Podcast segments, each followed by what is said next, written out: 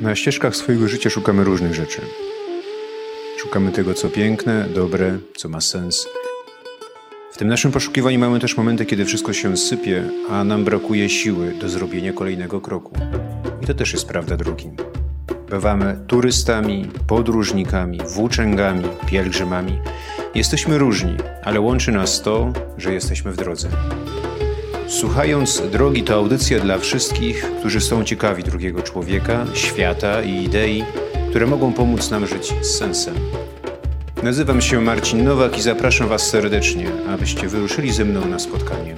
Zapraszam do Słuchając Drogi, podcastów Centrum Myśli Jana Pawła II.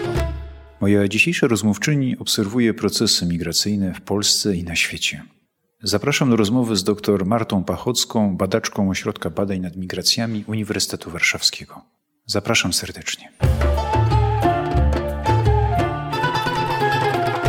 Pani Marto, zanim e, porozmawiamy o projekcie Cudzoziemcy Warszawiacy, chciałbym Panią poprosić e, o przybliżenie nam, czym jest Ośrodek Badań nad Migracjami, w którym Pani na co dzień pracuje. Czym się Państwo zajmujecie? E, bardzo dziękuję Panie redaktorze. Tak jak Pan wspomniał, jednym z moich miejsc pracy jest Ośrodek Badań nad Migracjami Uniwersytetu Warszawskiego, który jest jedną z jednostek funkcjonujących w strukturach naszego uniwersytetu. Jest to jednostka szczególna, dlatego że jest to tak naprawdę wiodący ośrodek badań nad szeroko rozumianymi procesami migracyjnymi i politykami w Polsce. Jest to ośrodek, który specjalizuje się wyłącznie w badaniach, to znaczy nie prowadzimy typowej działalności dydaktycznej jak na niektórych wydziałach. I właśnie patrząc na te obszary naszych y, działań, tak jak wspomniałam, dominujące to są badania, i tutaj będę mogła za chwilę być może ten wątek rozwinąć. Prowadzimy dość szczątkową działalność dydaktyczną, ale tylko w formule studiów e, podyplomowych. Zresztą za nami już kilkanaście ich e, edycji cieszyły się bardzo dużym zainteresowaniem. Nawiązaliśmy także współpracę z Wydziałem Artes Liberales, gdzie jesteśmy partnerem właśnie jednego z kierunków studiów, natomiast nie jesteśmy jego głównym realizatorem. I oczywiście do naszego obszaru działań zalicza się szeroko rozumiana działalność e, upowszechniająca, czy to poprzez publikacje o charakterze naukowym, czy też o charakterze popularno-naukowym. Tą wiedzę o migracjach y, szerzymy także na przykład przez podcasty, które nagrywamy oraz liczne seminaria, które w ostatnich latach z racji pandemii COVID-19 były przede wszystkim realizowane w formule otwartych e, webinariów. Mhm. Dużo, dużo fajnych rzeczy i ważnych, ja mam takie wrażenie. Wspominaliśmy na, na, na, początku, że rozmawiamy sobie o prowadzonym przez Państwa projekcie Cudzoziemcy Warszawiacy, diagnoza i rekomendacje działań integracyjnych. No właśnie, jakby co to za projekt, e, Pani Marto? Jakby skąd pomysł, jak wyglądało badania i co najważniejsze, czy możemy już mówić o jakichś wnioskach i rekomendacjach na przyszłość, e, które by rysowały się z prowadzonego przez Państwa projektu? No właśnie, te projekty to jest gdzieś nasza wiodąca działalność, to znaczy jesteśmy nauczeni funkcjonowania w tej logice projektów, czy to projektów krajowych, czy to projektów międzynarodowych. I zazwyczaj są to zespoły. Zespoły, które się składają z ekspertów z różnych obszarów, dlatego że wśród naszych e, członków OBM-u są zarówno eksperci w obszarze nauk ekonomicznych, nauk e, politycznych, e, socjologii, antropologii czy też psychologii. No i właśnie w ostatnich latach dostrzegliśmy bardzo dużą rolę tego szczebla samorządów e, lokalnych w kształtowaniu, nazwijmy to polityk migracyjnych, e, polityk migracyjnych, które obejmują i te polityki związane z napływem nowych cudzoziemców, ale także z funkcjonowaniem tych cudzoziemców, którzy już żyją na przykład i pracują na terenie poszczególnych miast. I w międzyczasie oczywiście też poprzez różne projekty, czy też konferencje, kontakty osobiste, weszliśmy w dialog z Urzędem e, Miasta w Warszawie i koniec końców doprowadziło nas to do podpisania takiej umowy o współpracy. Było to w roku 2021 porozumienie o partnerstwie strategicznym, gdzie jedną stroną jest właśnie nasz ośrodek jako jednostka Uniwersytetu Warszawskiego, a drugą jest e, Biuro Współpracy Międzynarodowej, które obecnie jest główną jednostką odpowiadającą za sprawy migracyjno-cudzoziemskie e, w strukturach naszego miasta. I jednym z pierwszych działań w ramach właśnie tego partnerstwa strategicznego było zawnioskowanie do Fundacji Konrada Adenauera e, w Polsce o dwuletni projekt o którym właśnie pan redaktor wspomniał. Jesteśmy po pierwszym roku realizacji tego projektu i w tym pierwszym roku realizacji projektu skupiliśmy się przede wszystkim na dwóch rodzajach działań. Jedne działania to był tak zwany typowy desk research, czyli zapoznanie się z ogólnodostępnymi materiałami, danymi, informacjami na temat sytuacji cudzoziemców w Warszawie. Tutaj bardzo ważną rolę odegrała współpraca merytoryczna z przedstawicielami Urzędu Miasta, do których zwróciliśmy się z prośbą o przekazanie nam informacji, którymi dysponują, działaniami, którymi się zajmują, a także projektami, które dotychczas w obszarze migracji i sprawach cudzoziemskich realizowali. I z tego powstał taki mały, na razie wewnętrzny i nieudostępniany szerzej raport z tej analizy danych zastanych, a jego uzupełnieniem było przeprowadzenie 30 wywiadów pogłębionych, indywidualnych. I tutaj też warto podkreślić, że podzieliliśmy te wywiady na e, trzy grupy z punktu widzenia respondentów. Były to osoby pracujące w samorządzie lokalnym, przede wszystkim warszawskim.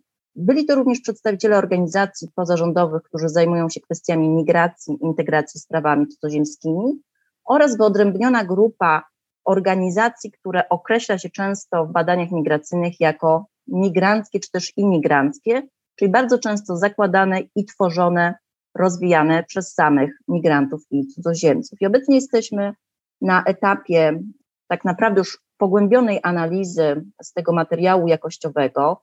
Powstał z końcem poprzedniego roku kalendarzowego raport również z tego materiału jakościowego, ten materiał nie był również udostępniany i komunikowany, dlatego że to będzie przedmiotem działań, które obecnie realizujemy w drugim roku projektu, dalej we współpracy z Fundacją Konrada Adenauera.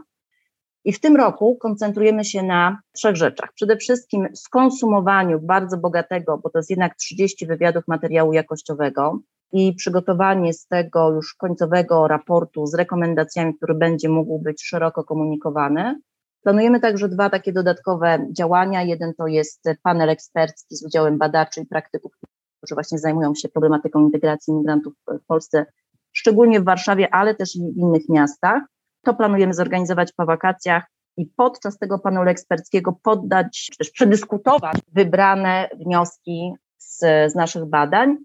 I końcowym takim komponentem tego projektu przed upływem roku kalendarzowego 2022 będzie seminarium podsumowujące nasz projekt z udziałem i przedstawicieli Urzędu Miasta, i też tych organizacji pozarządowych i imigranckich. Duża rzecz. Duża rzecz. Rozumiem, że na stronach e, Ośrodka Badań nad Migracjami będzie można e, śledzić, pobrać sobie raport, który się pojawi pod koniec, rozumiem, 2022 roku. Natomiast do, domyślam się, że tutaj wszystko jest jeszcze na etapie uzgadniania, opisywania, kodyfikowania, ale mam takie pytanie, czy, czy było coś w projekcie, co Panią szczególnie jako badaczkę, nie zdradzając oczywiście finalnego jakby raportu, bo się wszystko jeszcze dzieje, ale na jakimś etapie coś, co Panią jakoś szczególnie jako badaczkę, nie wiem, zaciekawiło, zaintrygowało, zapaliła taką lampkę, hmm, tyle jakby jest to intrygujące, ciekawe, warto się temu przyjrzeć e, dalej albo obserwować ten proces, albo zjawisko. Znaczy na pewno z, tych, z tej analizy materiału jakościowego, jeżeli popatrzymy szczególnie na te dwie trzecie materiału jakościowego wygenerowany z rozmów z organizacjami pozarządowymi i organizacjami migranckimi, wynika pewien niedosyt zaangażowania miasta w te sprawy cudzoziemskie i w sprawy, nazwijmy to, polityki integracyjnej, chociaż tutaj zdania były podzielone. To znaczy, wydaje nam się, że jest jeszcze bardzo duże pole do pogłębiania współpracy między Urzędem Miasta i jego jednostkami, a organizacjami pozarządowymi. I na pewno takim bardzo ważnym Taką bardzo ważną platformą do rozwijania tej współpracy e, jest branżowa komisja dialogu e, społecznego do spraw cudzoziemców. Przy czym tu warto podkreślić, że my wywiady realizowaliśmy przed eskalacją konfliktu w Ukrainie, czyli przed tą ostatnią agresją e, Rosji. I tak naprawdę w ramach innego projektu, który teraz prowadzimy, o którym też może za chwileczkę powiem, prowadzimy podobne wywiady, choć koncentrujące się na równym dostępie cudzoziemców do usług publicznych w Warszawie. Już widzimy, że wojna i duży napływ migrantów przymusowych z Ukrainy bardzo mocno, e, mówiąc krótko, przeorały to, jak funkcjonuje samorząd lokalny w Warszawie, ale też rozwinęły i pogłębiły jakość tej współpracy z jednej strony między urzędem, a z drugiej strony między organizacjami pozarządowymi. Więc tak naprawdę nasze, nasz materiał e, jakościowy będziemy w jakiś sposób uzupełniać o to, co już wiemy po 24.02, czemu również się przyglądamy i monitorujemy. Czyli tak naprawdę pewna zmiana jakościowa już nastąpiła, o czym Pan zapewne też doskonale wie, i pewne rzeczy, które wybrzmiewały na przykład w wywiadach jakościowych z 2021 roku, już się zdezaktualizowały, natomiast one się zdezaktualizowały w warunkach takich no, sytuacji nadzwyczajnej i kryzysowej, gdzie rzeczywiście bardzo szybko obie strony, to znaczy i Urząd Miasta, i jego jednostki, a także organizacje pozarządowe, imigranckie, podjęły się współpracy, dialogu na forum tej komisji, o której właśnie e, wspomniałam. A to w takim razie, Pani Marto, wspomniała coś Pani właśnie o tym projekcie, o którym też teraz zajmujecie się, pracujecie z koleżankami, z kolegami u Państwa w ośrodku. Czy mogła Pani by nam ten aspekt troszeczkę przybliżyć? Tak naprawdę dwa duże projekty, które są bardzo powiązane z tym, z tym pierwszym warszawskim. Ten projekt e, pierwszy to jest projekt, który formalnie jest prowadzony przez Ośrodek Badań nad Migracjami, Fundację. Fundacja tak naprawdę e, OBM jest ciałem współpracującym bardzo blisko z OBM i liczne grono naszych ekspertów, badaczy również tam działa. I ja także mam przyjemność w tym projekcie być zaangażowana. Tym projektem kieruje nasza koleżanka dr e, Aleksandra Winiarska. Jego tytuł brzmi Równy dostęp cudzoziemców do usług publicznych Warszawa. I w tym projekcie analizujemy szczególnie pięć obszarów działania samorządu. To jest e, tą stronę administracyjną i obsługę w, w urzędach z punktu widzenia cudzoziemców, placówki edukacyjne, placówki służby zdrowia, jednostki pomocy społecznej i samorządowe instytucje kultury i sportu. I teraz jesteśmy właśnie na etapie prowadzenia badań e, jakościowych, czyli też wywiadów pogłębionych.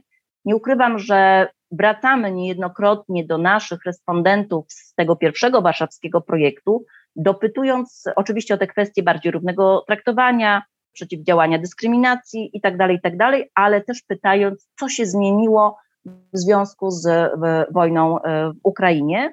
I tutaj myślę, że będziemy gotowi z tym materiałem i jego wynikami po wakacjach, przy czym to jest projekt zaplanowany na okres do maja 2023 roku. Po tym komponencie wywiadu będą też działania edukacyjne skierowane innymi do przedstawicieli instytucji miejskich oraz e, działania rzecznicze. Może ja jeszcze dodam, bo o tym nie wspomniałam, że tym pierwszym projektem, o którym sobie rozmawialiśmy, e, kieruje nasz kolega z OBM-u, e, profesor Michał Nowosielski, ale tak naprawdę i w jednym i w drugim projekcie zespół osób zaangażowanych jest mniej więcej, e, mniej więcej taki sam. Pozwolę sobie jeszcze powiedzieć o trzecim projekcie, który w OBM-ie realizujemy i też dotyczy tematyki tkanki miejskiej i nazwijmy to zarządzania polityką integracyjną. Tym razem jest to projekt międzynarodowy finansowany z środków Horyzont 2020, a jego kierownikiem jest dr Karolina Łukasiewicz. Poza tym w ostatnich miesiącach w OBM też ukształtowała się taka na razie nieformalna grupa, którą sobie nazwaliśmy grupą roboczą do spraw polityk migracyjnych miast e, i regionów. I tam właśnie wszystkie osoby, które w jakikolwiek sposób zajmują się tematami miejskimi, samorządów, polityki integracyjnej, ze sobą współpracują i w różnych konstelacjach przy tych różnych projektach się e, angażujemy. To znaczy szukamy efektów tak naprawdę synergii i również wyniki obu tych projektów będziemy e, systematycznie e, komunikować. A ten projekt, na którym kierowany przez panią Karolinę, panią doktor Karolinę Łukasiewicz, tkanka miejska, coś bliżej moglibyśmy tutaj poznać, jakby dowiedzieć się, jakie aspekty są badane? Tak, ja może króciutko powiem. Oryginalny tytuł jest w języku angielskim, więc nie będę go kaleczyć na język polski. On brzmi Migrant Integration Governance in Cities Post-2015, czyli uwaga koncentruje się na zarządzaniu migracją i integracją migrantów w miastach Europy Środkowej i Wschodniej z naciskiem na okres po 2015 roku, czyli gdzieś ten rok 2015, z jednej strony kryzys uchodźczy migracyjny w Unii Europejskiej, który Polski nie dotknął, z drugiej strony zmiana E, tak naprawdę narracji e, politycznej i dyskursu medialnego w Polsce, czy chociażby w Węgrzech w zakresie przyjmowania cudzoziemców, imigrantów przymusowych, to są gdzieś te ramy odniesienia. I koleżanka założyła i myślę, że sama chętnie o tym panu kiedyś w innej audycji może opowiedzieć, że będzie badać e, to, jak, jest, jak są właśnie zorganizowane te procesy integracyjne, działanie integracyjne, zarządzanie integracją w dwóch miastach w Polsce i jeśli się nie mylę, dwóch miastach węgierskich. W przypadku Polski to jest chyba Warszawa i Łomża, miast węgierskich e, przyznam, że nie znam. No to jest faktycznie bardzo ciekawe. Z chęcią, z chęcią porozmawiamy z panią, z panią Karoliną o, o, jej projekcie, który kieruje, bo to tematy bardzo ważne i potrzebne. Ale właśnie, wspomniała pani, pani Marto, że tutaj jednym z partnerów e, jest miasto stołeczne Warszawa. Też, że sami macie w sobie taką nieformalną grupę, która e, zajmuje się obserwowaniem, zaangażowaniem w, na tym szczeblu samorządowym w różne procesy związane z, z, polityką migracyjną. No właśnie, jakby chciałem się spytać, czy Państwu często się zdarza, że tym partnerem jest jednostka samorządowa, tutaj poza, poza Warszawą. Jak wygląda to? E, no rozumiem, że też potrzeba dwóch stron, żeby powstał projekt, czy jakby strony muszą się jakoś wzajemnie potrzebować, uzupełniać, e, być przekonane, że się potrzebują nawzajem. Państwo jesteście, macie bogatą kadrę, bogate doświadczenie. Jest pytanie, czy poza Warszawą jakieś inne e, jednostki samorządowe do państwa się zgłaszają? Jak to wygląda? Jak wygląda ta współpraca z ośrodkami badawczymi takimi jak państwa, a samorządami terytorialnymi w Polsce, z Pani doświadczenia? Jasne. Ja powiem, że generalnie to jest tak, że bardzo w różnych układach i różnych okolicznościach dowiadujemy się możliwości współpracy. Nie będę też zdradzać kuchni, bo są takie projekty czy też działania, na które pozytywnie odpowiadamy. Na przykład startujemy do udziału w takim projekcie. Są też takie, z których rezygnujemy, bo nie jest to dla nas możliwe czasowo i fizycznie, żeby się merytorycznie i organizacyjnie zaangażować. Na pewno oprócz miasta naszego stołecznego, co jest jakby naturalnym tym zakresem e, przestrzennej współpracy, rozwijamy współpracę na dużą skalę z Unią e, Metropolii Polskich. Tu nawet miałam przyjemność koordynować właśnie podpisanie takiej e, kolejnej już umowy o współpracy z UMP na początku tego roku, czyli w tym momencie OBM formalnie jakby współpracuje z Warszawą. To jest współpraca, podkreślę, merytoryczna, to partnerstwo, to samo dotyczy Unii Metropolii Polskiej. Znaczy naszym celem jako środowiska naukowego, bardzo często też będącego środowiskiem praktyków, jest sieciowanie, to znaczy pozyskiwanie informacji, na których potem pracujemy, ale też dzielenie się wynikami prac badawczych, które przeprowadzamy. Jest nam o tyle łatwiej to robić, że jesteśmy jednak postrzegani przez samorząd, czy to warszawski, czy innych miast, jako podmiot bardziej obiektywny niż na przykład nie, nie organizacja pozarządowa, nawet jeśli mamy mniejszą wiedzę praktyczną w danej materii. Jednak to jest domeną akademii, że musimy być e, jak najbardziej obiektywni, tam gdzie trzeba krytyczni, ale też umieć docenić to, co jest na przykład robione e, w sposób właściwy. No nie ukrywam, że na przykład byliśmy też zaangażowani, ale to jest działanie punktowe, bez żadnej umowy w e, tą ostatnią inicjatywę w hali stulecia, i tu już sobie pozwolę e, nawet sięgnąć e, do właśnie takiej, takiego zestawienia. To był ten samorządowy okrągły stół we Wrocławiu, bodajże 8-9 maja 2022, w wyniku którego nawet powstała ta biała księga o wyzwaniach systemowego wsparcia uchodźców na poziomie lokalnym i krajowym. I w dialog, który się odbywał podczas tego okrągłego stołu, i potem w przygotowanie tej białej księgi, miasta, Warszawa, a za jej pośrednictwem na przykład Kraków e, czy Lublin zaangażowały się także w taką sieć webinariów, które nazwaliśmy CMR Webinars, e, CMR od e, naszej nazwy e, angielskiej, Migration and Cities Managing the Crisis. To była seria około 500, przede wszystkim w języku angielskim, które zrealizowaliśmy w formule otwartej od, od marca i na poszczególnych seminariach dyskutowaliśmy wybrane wycinki kwestii przyjmowania migrantów przymusowych z Ukrainy, nie tylko obywateli Ukrainy, ale i obywateli innych państw trzecich, w podziale na przykład na zagadnienia dotyczące polityki przestrzennej i potencjalnej relokacji mieszkalnictwa, dostępu do rynku pracy, zdrowia, czy też edukacji. Więc tutaj też muszę powiedzieć, że za każdym razem, gdy zwracaliśmy się do poszczególnych miast, dostawaliśmy pozytywny odzew i, w tych naszych e, seminariach czyli wypowiadali się na przykład, jak była zorganizowana pomoc, czy też wsparcie dla migrantów przymusowych z Ukrainy w pierwszych tygodniach.